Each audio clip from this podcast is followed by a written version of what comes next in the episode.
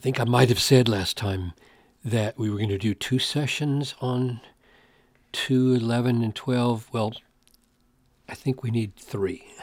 So in this session, we're going to focus on the connection between the level of taking care of passions, desires in our lives, and the level of conduct. Father, it's clear that as Peter moves from the level of feeling to the level of action, huge things are at stake because he wants this to be visible to the world so that they actually move from a position of calling Christians evildoers to glorifying you because of our behavior. So that's a miracle at stake here, and I pray that you would help us walk right into it and experience it. In Jesus' name, amen. Beloved, I urge you as sojourners and exiles to abstain from the passions that uh, of the flesh which wage war against your soul. Now, we focused on that last time and argued that uh, first comes a sense of who we are, our being, which was addressed in 2 uh, 9 and 10. And now we come here to the level of feeling or passions. And here we come to the level of conduct. And that's really crucial that we see that order, who we are in Christ, shaping how we have affections and feelings and emotions and loves and passions in Christ, leading to a kind of conduct which then the world will see. That they may see your good conduct your good deeds and give glory. So that's that's the order, and and we've arrived at at the level between the passions and conduct. But we didn't last time look at this key verse back in 114, just to remind ourselves, as obedient children, do not be conformed. That would be in your conduct to the passions of your former ignorance. So there's ignorance, leading to sinful passions because passions aren't based in truth.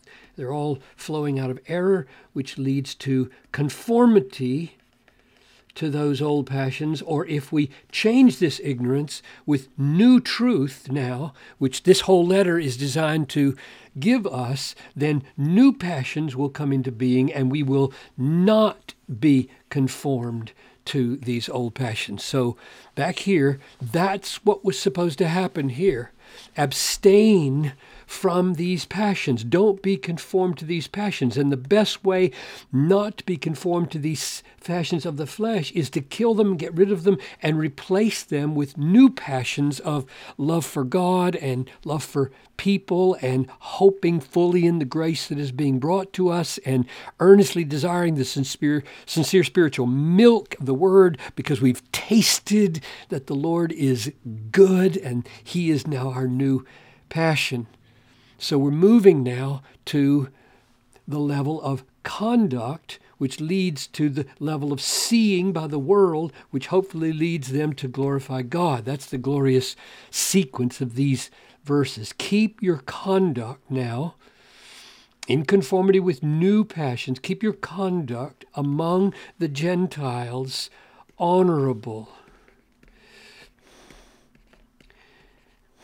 For those of you who like Greek, Kalein, beautiful, beautiful. Keep your conduct beautiful. You, you have a beautiful Savior, and bring your life into conformity to His beauty so that people can see that beauty. So that, here comes, here comes the great purpose. What's the purpose of the conduct that is beautiful in conformity with new passions for Christ that reflect his beauty? So that when they speak against you as evildoers. So it starts with we're we're getting a bad rap here that is the world is looking at Christians and they're saying no they're evildoers so we're starting way behind. we, we, we don't have a leg up on the world here. We, we are behind and have to catch up. So, how, how does that happen? How do we conduct ourselves so that this slander goes away? Because he wants it to go away. He says, when they speak against you as evildoers, they may see something, namely your good deeds, and change their mind that you're not evildoers, you're good doers, and find the reason for that in God and thus join us in declaring the excellencies of Him who called us out of darkness into His marvelous light. So, how, how are we to do that? Well, it says, by our good deeds. Or just what, three verses later? Let's see. It says in 2:15, "For this is the will of God, that by doing good, by doing good, you should silence the ignorance of foolish people." Well, what is that ignorance saying? That ignorance is saying you are evildoers, you Christians. And he wants that to be silenced, and he said, silence it with good deeds. Now, a big danger that has to be avoided here is saying, well, I guess we have to do whatever we need to do to keep the world from calling us evildoers, to keep the world from maligning us. That is emphatically not true. And we know it from 1 Peter because here in chapter 4, look, look at how he's talking about the maligning that comes to Christians. The time is past for doing what the Gentiles want to do. All right? We are not any longer going to do what the world wants us to do living in sensuality, passions, drunkenness, orgies, drinking parties, and lawless idolatry. So we're just going to quit that. He says, you're, the time suffices that is in the past. You were joining them in all these things, and now you're not going to do it anymore, no matter what they say. With respect to this, they are surprised that you don't join them in the flood of debauchery, all those things, the debauchery, and they malign you. So here's a text that says, no, when you see somebody maligning you, because you don't walk with them in lawless idolatry. You don't walk with them in the old passions. You don't walk with them in drunkenness or go to the orgies or do the drinking parties or in, involve yourselves in sensuality. You don't do those things anymore, and they're making fun of you and speaking evil of you and calling you a nut you don't say, oh, well, I guess I don't want them to malign me, so I'll just go back to doing those things. That's a mistake a lot of people think you have to do in order to win people to Christ. And that's not the strategy of Peter. When Peter says good deeds here, he doesn't mean you join them in their sin. He means proactively be involved in doing the kinds of things that even the world knows are good deeds. There are many things Christians are going to do and not do which the world are going to think are evil deeds. But we overcome that, at least for some of them, by abundant good deeds. Now, what would be an example of that? I just tried to think of an example. And I'm 69 years old as I'm recording this. I have been in the pro life movement for the last 35 years. 35 years ago, when we marched and did rescues, um, there would be loud, critical, pro choice people across the street hollering things like this to me and others.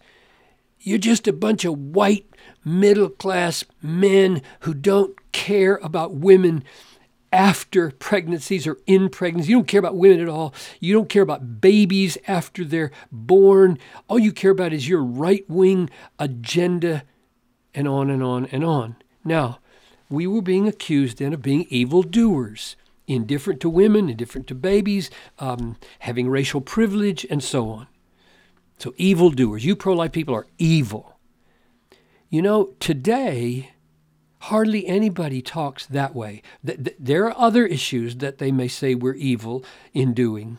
But that criticism of not caring about women, not caring about them after the pregnancy, before the pregnancy, not caring about babies after birth, hardly anybody does that. You know why?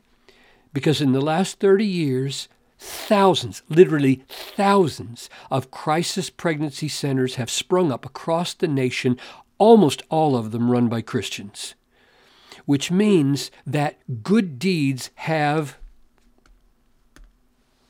have silenced the ignorance of foolish people. That's what has happened.